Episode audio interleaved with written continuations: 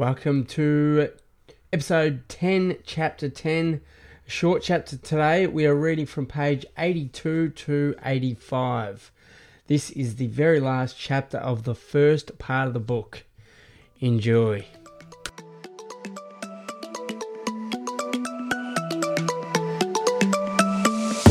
G'day, folks. Welcome to the Crashing into Potential podcast. In this podcast, we're going to be talking about resilience. That is getting back up after you have been knocked down. My name is Scott B. Harris, and I'm the author of the book Crashing into Potential Living with My Injured Brain. It's a memoir that I have written and published that outlines my story of resilience after a major motorbike accident that nearly took my life. This podcast is designed to take what's inside of me and bring it out so that you can feel motivated to crash into your own potential. Brace yourself because the podcast is about to start.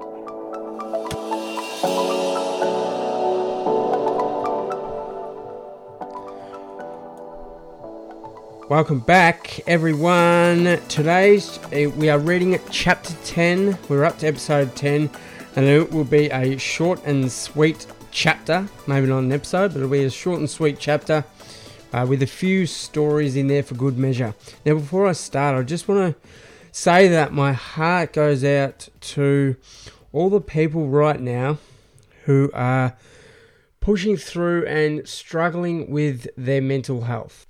Right now, I am still in lockdown. Uh, you guys are out of lockdown but because I'm recording this in, in advance, uh, and I'm still in here. But here in lockdown, uh, the suicide rate has been astronomical, and nobody nobody talks about this. It has been astronomical, and it is getting younger and younger. Now, this this this might be for a number of reasons, but I guess as an adult, our mental health definitely definitely affects the next generation, and it affect it affects our kids. You know, it affects a generation as a society, and it affects our our kids directly. You know, as a kid, mummy and daddy are meant to be the safety net. But when the safety net has holes all through it, uh, it's all of a sudden not looking so safe, is it? So it's hard to keep it together when mummy and daddy can't even keep it together. So what's the solution? Well, there's no clean, there is no clean cut solution. But for for somebody that has been through it before, the best advice that I can give is go out and get help. Now, this this pandemic uh, is already going to crush the economy, uh, and it's looking like it's going to basically abolish the uh, the the mental health of society. So go out and get help, find help. If you listen to my last episode on depression, uh, I well, if you go to my website, uh, www.scottbharris.com.au forward slash podcast and go to my episode number nine, depression, I've got a whole bunch of links up there uh, for some websites you can go to. Go out and start researching, start looking for solutions.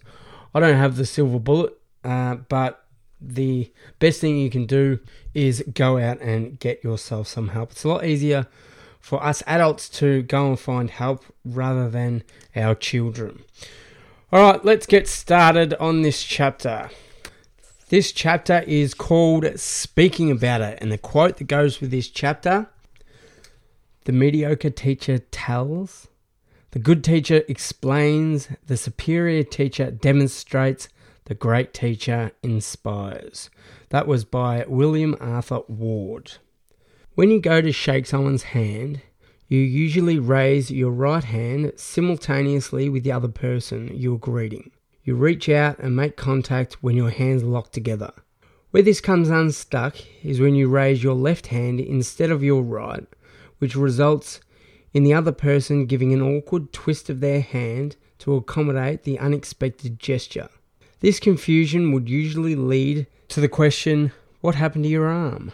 It's not a question I shy away from because I know that people are, are naturally curious creatures. Most of the time, people just expect a quick answer, and sometimes that's what I give them. On other occasions, they open up Pandora's box and get hit with my story. They don't ask for it, I just give it to them. And before long, they can't shut me up about it. I've been talking about my accident for over nine years now to anyone and everyone who will listen. Now, if people don't ask me what happened, I will find a way to talk about my accident anyway. This is because this has been my whole existence for a long time 24 hours a day, 7 days a week. Every part of my life has been impacted. From the moment I wake up to the things I learn throughout the day, to the time I go to sleep, which consists of dreamless nothingness. That's right, I don't even get to enjoy a fantasy land when I sleep as I cannot as I can no longer dream. Okay, I'm just going to go out of the book here um, and say that in in recent uh, in recent years, uh, on the odd occasion, I've been able to recall a dream or two. So I guess it's um, it's not a case of me not not being able to dream. It's more a case of me not remembering my dreams which poses a question. And I'll put a poll up on my Facebook group. Sorry, not my Facebook group, my Facebook page. Uh, if you want to find my Facebook page, it's The Injured Brain. Type that in, you'll find it. I'll put a poll up. The question is this If you don't remember your dream, did you dream? that's a bit of a, a bit of a thought provoking question. Uh, and I want to hear I want, I want to hear your answers. So I'll put a poll up. Uh, it's kind of one of those questions. If a if a tree falls in the woods, uh, nobody's there to hear it. Does it make a sound? Hmm, not sure it does. Now, just quickly uh, before we go back to the book, I'm I'm gonna go. Might go. I'm, I'm gonna tell a story, and I think I might go a little bit off track here, but bear with me because uh, this this story is about uh, about sleeping, and it's about sleep talking.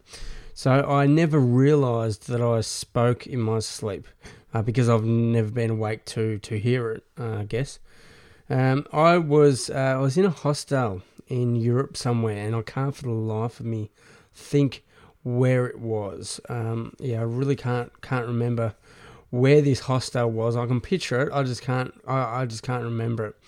Uh, but I was sharing a room with a guy from South America somewhere. I think uh, might have been Peru. I'm not exactly sure. Anyway, I, I wake up to this uh, this bloke with his head over the bunk, looking down at me, and I was on the bottom bunk, he was on the top bunk, and this guy was laughing at me, uh, telling me about uh, the conversation that we had the night before. Um, now I can't remember the details of of what he was saying, um, and what he was talking about. But he, he said that he was talking to me for like five minutes um, until he realized that I was asleep. Um, and I think it would be really, really, really freaky to be talking to somebody that that is asleep and not realize and then realize that hey they're asleep uh, in recent years jasmine uh, my partner which you're going to meet in the next part uh, she has been freaked out, uh, freaked out by this. Um, so I guess like my, me, sleep talking. So if your head's right next to somebody and they start talking to you, uh, and you, they are asleep and they they don't respond to you and you start talking to them, that would just be really weird. Uh, that's never happened to me, but I hope it does one day because I want to see what it's like. All right, back to the book. We are up to page number 83. So, with that said, there's no wonder that I now get paid to speak professionally to a much larger crowd and with a much larger message than just look what I've overcome. It's now a case of look what I've overcome, this is how I've done it, and this is how you can overcome your own difficulties. I want to make I wanted to make a difference in people's lives, and I knew that I could use my story to inspire a wider audience. As I spoke to more and more people and shared my story, I started thinking about the difference I would like to be making in society. What better people to hear my story than high school students who are getting their licenses and becoming exactly the type of person I was. These people are just entering the high risk category for the exact type of injuries that I have acquired. As we were starting to wrap up my time at Epworth, I decided that one of my goals would be to talk to school students about the challenges I faced. Being young enough to relate to them, I thought I could maybe warn them about the dangers of risky behaviour. My aim was never to discourage anyone from doing anything, and it was definitely not to tell them not to ride motorbikes, but it was more to tell them about the possible dangers of their behaviour and to show them what can happen when thing when something goes wrong. I spent a couple of months gathering up all of the footage that had been filmed by my therapists at rehab and by my dad. Then put it all together to show the students what this experience of mine has entailed. If you would like to watch it, go to www.scottbharris.com.au forward slash about. This video was a challenge to make as I had to relearn how to use Adobe, Adobe Premiere. And if you've ever used an Adobe product, you'll know they are not for beginners. As well as the challenge from a digital perspective, to begin with, I found it emotionally challenging. Watching the footage from the past three years brought back some brutal memories, and watching the footage I had before my accident brought back envious memories for the life I had left behind. up to page number 84. Although it was the tough truth, it also gave me a sense of pride for how far I had come and for what I had pulled through. The next step was to write a talk that would really explain the lessons I had learnt while travelling down this sometimes dark road to recovery. My therapists in speech pathology and occupational therapy were delighted about this idea. They were full of encouragement, but they let me do all the work, and this in itself was proof to me how far I'd come. The very first time I presented my talk was to one person, Delia, my occupational therapist. I never guessed I could feel so nervous. All the way through was a blur, but Delia's applause at the end was a sign that it had worked. I had I have never again had that feeling. Now I talk about my life, talk about the, my passion, and talk about the, the reasons I wake up in the morning to high school high school kids, uni students, and sporting groups. Okay, just going to go out of the book again uh, and talk about the first school that I had had ever spoken to. So, and this was in 2010, 2011. Yep, 2011 when I just before I'd finished at rehab. So the first school that I went and spoke to was actually my old school that I went to, uh, my old high school. I got in contact with them and organised um, to meet up to talk to somebody about the presentation. I ended up meeting up with one of my old teachers, Mark Pobjoy.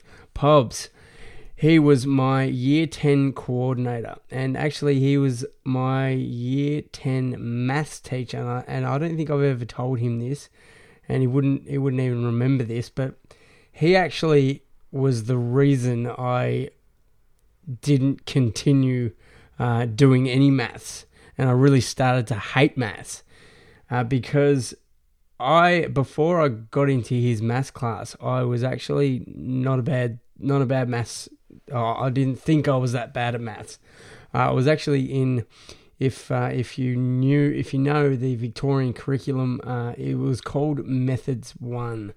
I was in Methods One, so that was uh, kind of the advanced maths for for the Year Ten group, and I was in there and he obviously didn't think that I was up to the standards and he dropped me down two levels. I didn't go into normal maths.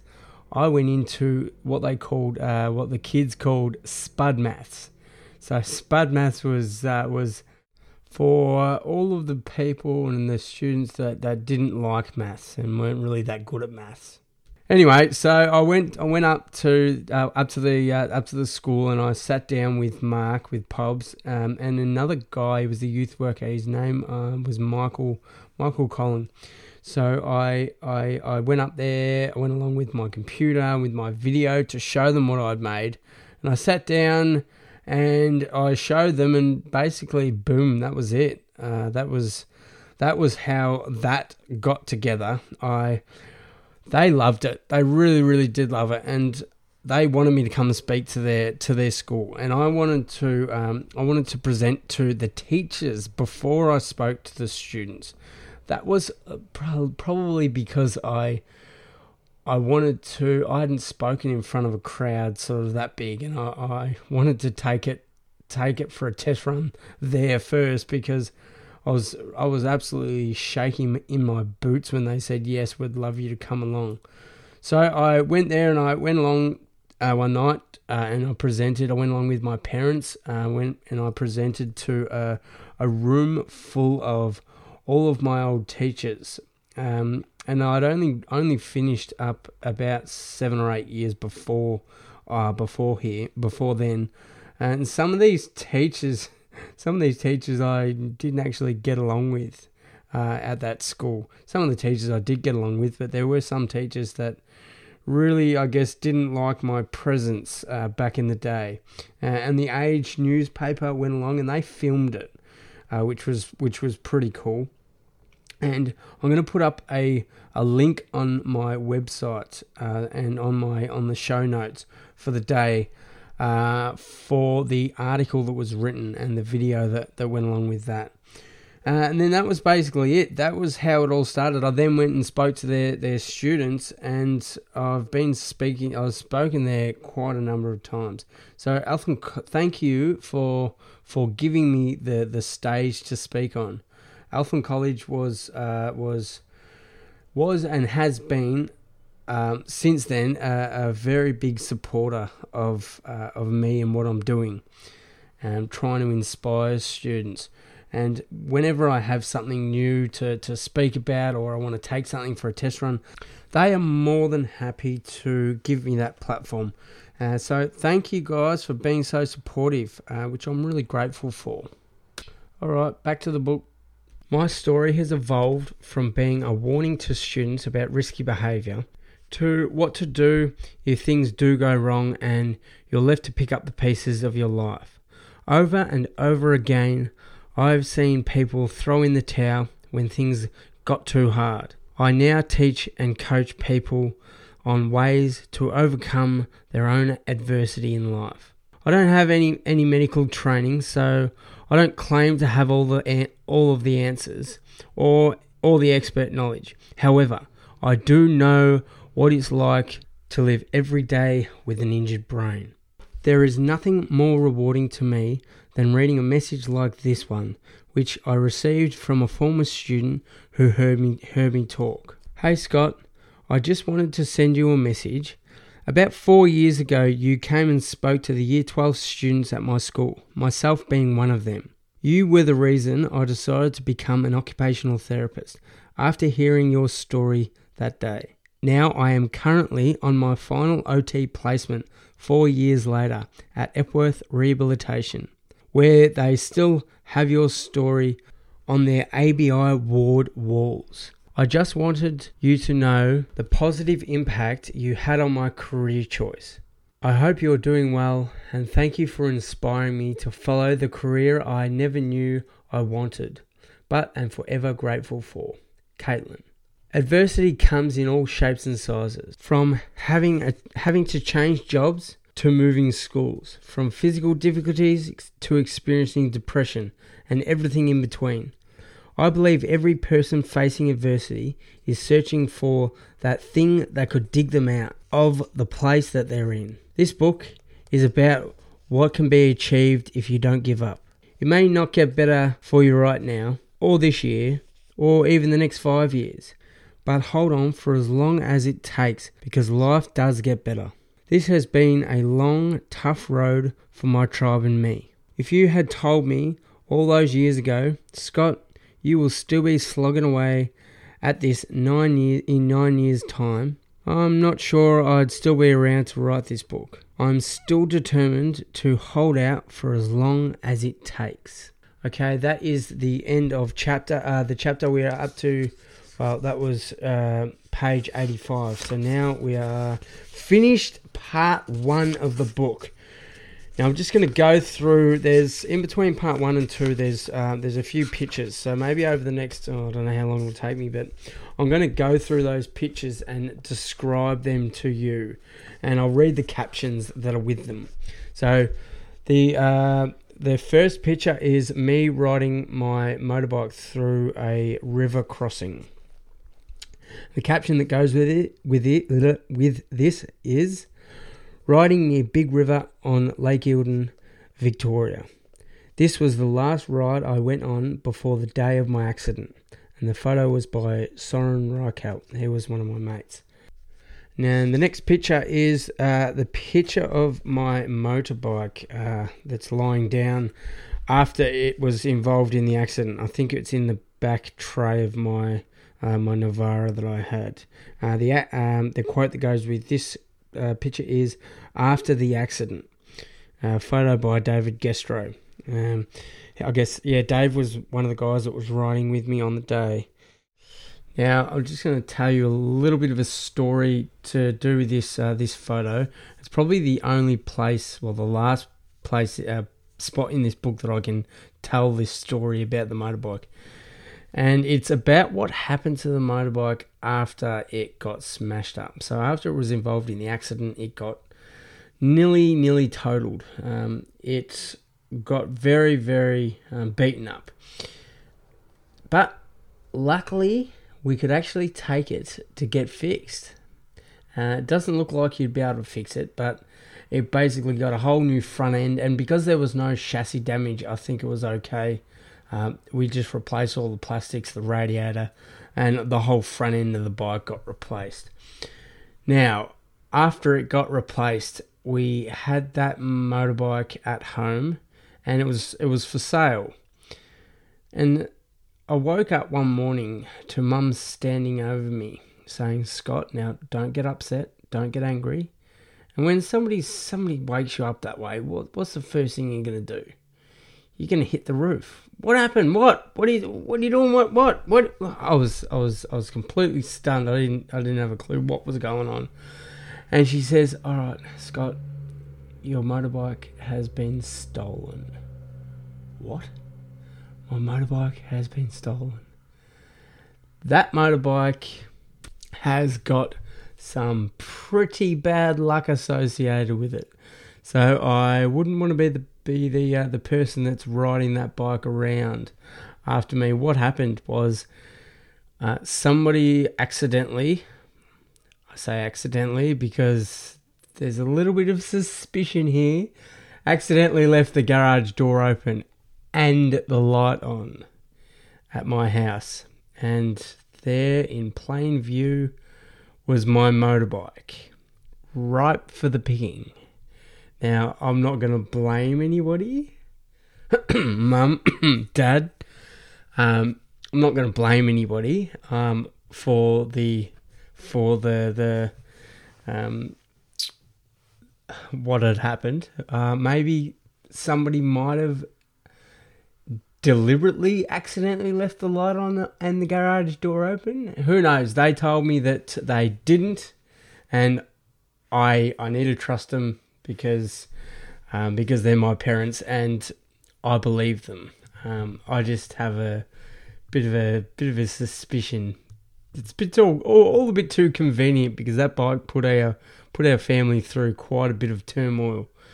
Uh, so yeah, it wouldn't have been wouldn't been trust me, it wouldn't have been the worst thing if it got stolen. Um, yeah, we'll we'll leave it at that. On the next page, uh, we have two photos, and the first photo up top is of me running on an oval near my old house. That was doing. Uh, I was I was doing a physio session with Sean, who you met in uh, met in one of the last chapters, uh, in leaving rehab for good. Uh, the caption that goes with this is three years on, my running style has definitely stepped up a level. Photo by Sean Smee. Next photo on that page is at uh, this was uh, my first white Christmas uh, at Sun Peaks, and I was uh, we we had a, a little Christmas party, which was in a um, in uh, the room. It was like a little dorm room. It was uh, the, in staff accom, the com- accommodation of the staff that lived at the uh, sorry, that, that worked worked for the mountain, they all had their own little room, and two girls had to share this room, and it was was Jen and Carly, and it was a very small room for two people. So you can imagine what it was like for uh, for seven people, and the caption that goes with this is. Enjoying my first white Christmas at Sun Peaks, left to right. TJ, Charlotte, Sarah, Jen, Luke, me, and Carly. Wear a stupid hat, they said. So I wore a black witch's hat. When there's no one to take the photo, the self timer works a treat. So I think they can't exactly remember that night too well, but I know that there were a lot of laughs uh, and good times that we had. Because I think that was our first, uh, everyone besides Luke there, I think it was their first um, their first white Christmas at Sun Peaks, which was pretty cool. The next uh, next page we have two photos. The first photo is a picture of my family and me uh, in Hawaii. Now I have a whole chapter on this, and the next photo down below is of um, me on a road trip with Sarah, Charlotte, and Matt, and I talk about that in the next chapter as well. The captions that go with these photos are happy 60th birthday, old man. A photo, a photo, a family photo captured in Hawaii, from left to right and front to back.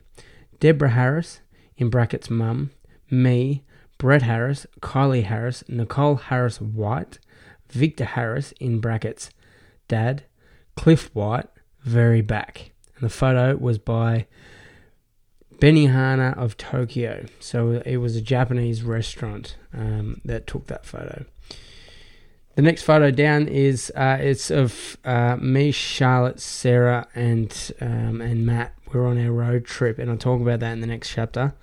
And the photo was taken from so Matt put the fo- uh, put the camera on the other side of the road, so it was the other side of the highway on a on a bank, uh, in an embankment, and he pressed uh, he pressed the, the go button, took the shot, and he had he had it was a self timer obviously, and he uh, had to run and jump up on the on the on the on the car, and the photo actually turned out mint because he timed it really well because it only just taken the photo when he got up and he turned around and it looks like he's been sitting there for ages, and it was actually timed perfectly. And the caption that goes with this is Matt, Sarah, Charlotte and me on on our road trip through the Canadian Rockies. Photo by Self Timer. The next page, there is three photos on this page, and the first photo is a photo of uh, of Steve. Uh, who uh, Steve, and this was I talk about this uh, in the next chapter. This was the uh, the uh, the photo session that I got that I went with the lady that worked uh, that offered to teach me some things with the photography, uh, and that first photo was one of the photos I took.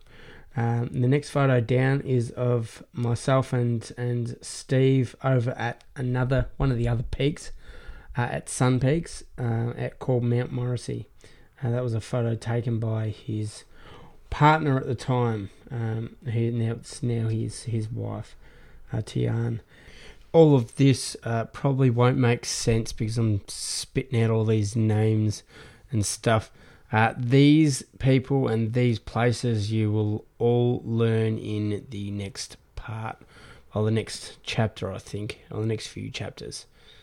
And the next photo along uh, next to that is uh, a group session that we it was a session that we had uh, at Big White, which was my second season that I did in in Canada. Now this was a a this day I went out boarding with uh, with five other people.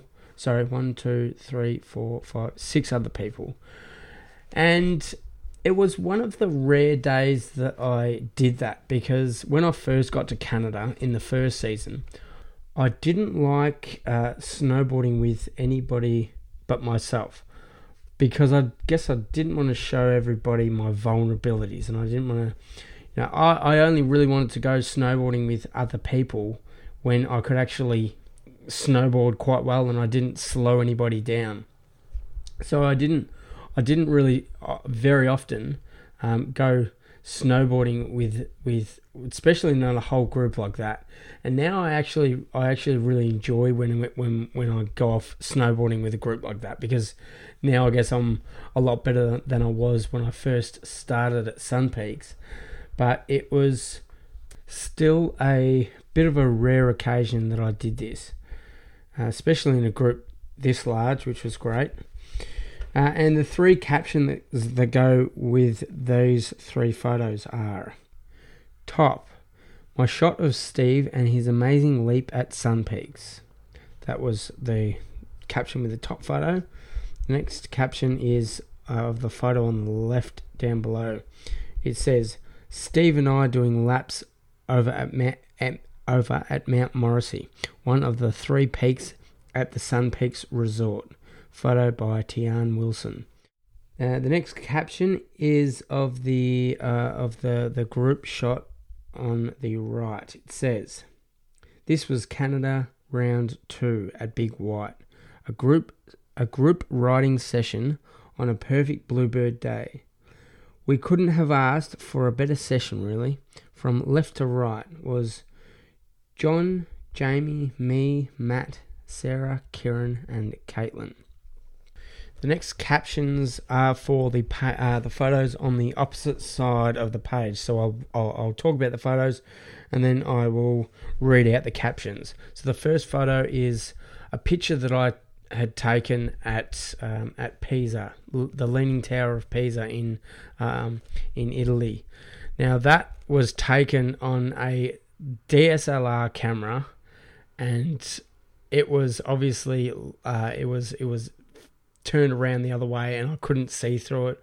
So I actually took to take that shot. I took about I took about thirty shots because I just couldn't get the perfect angle. I couldn't get it looking per as as good as that shot that I've got there.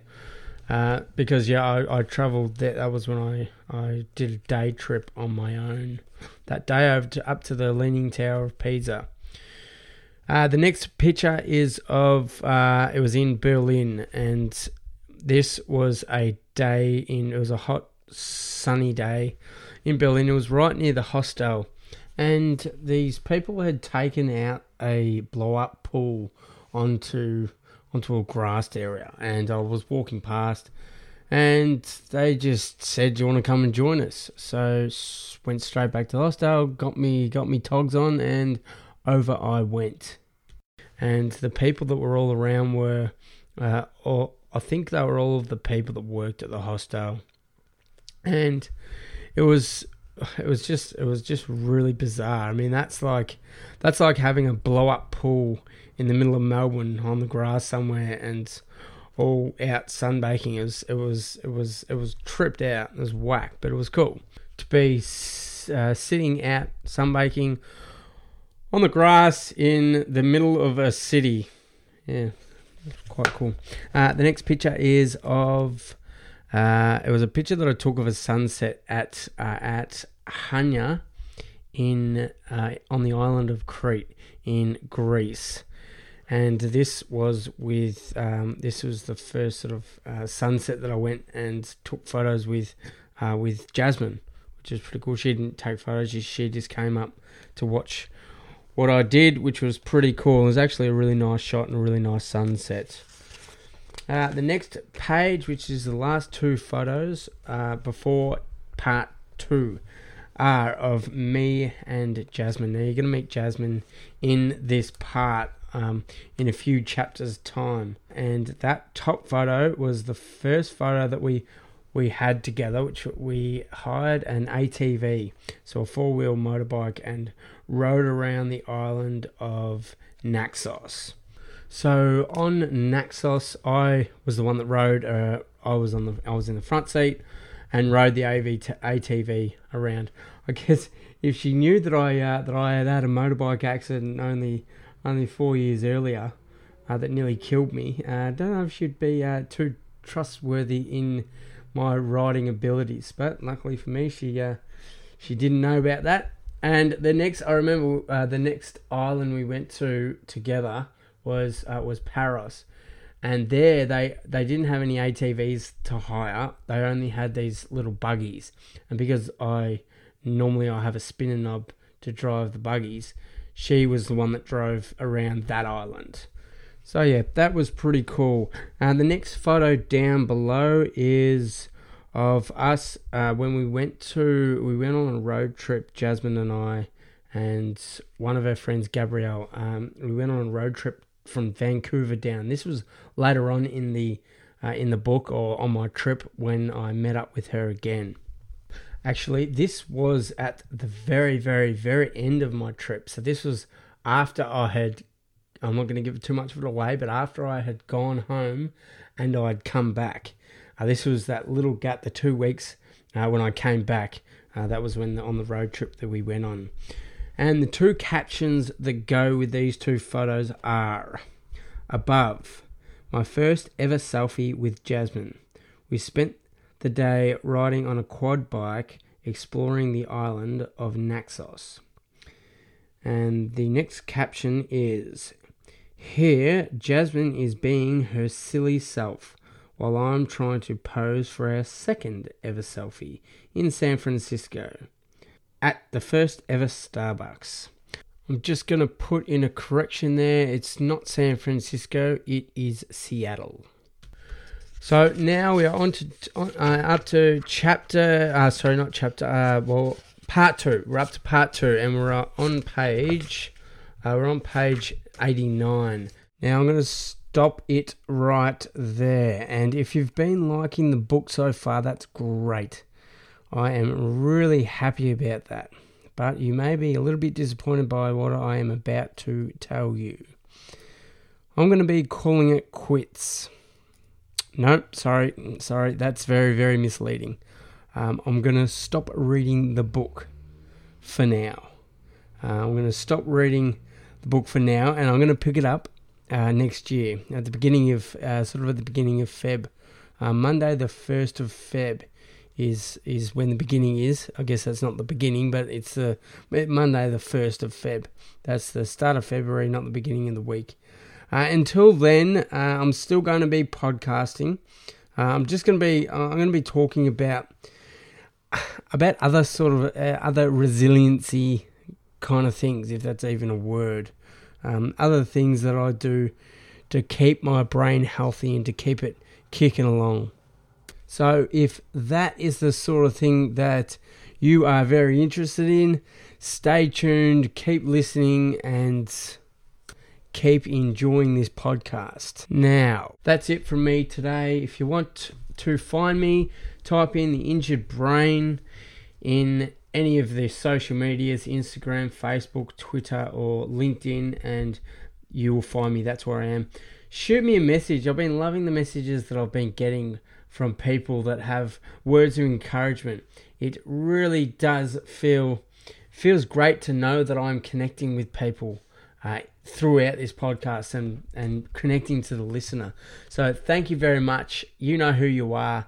Keep it up, and I will see you right here, right now. No, not now. No, no, no, not not. That was wrong. Next week, right same time, same place. That's what I was thinking of. Next week, I will I will see you same time, same place. Uh, take care of yourself. Don't do anything I wouldn't do. I'm out. See ya. So that's it for today. If you liked what you heard, hit the subscribe button so you do not miss an episode. Better still, hit the subscribe button and leave a review. See you in the next episode.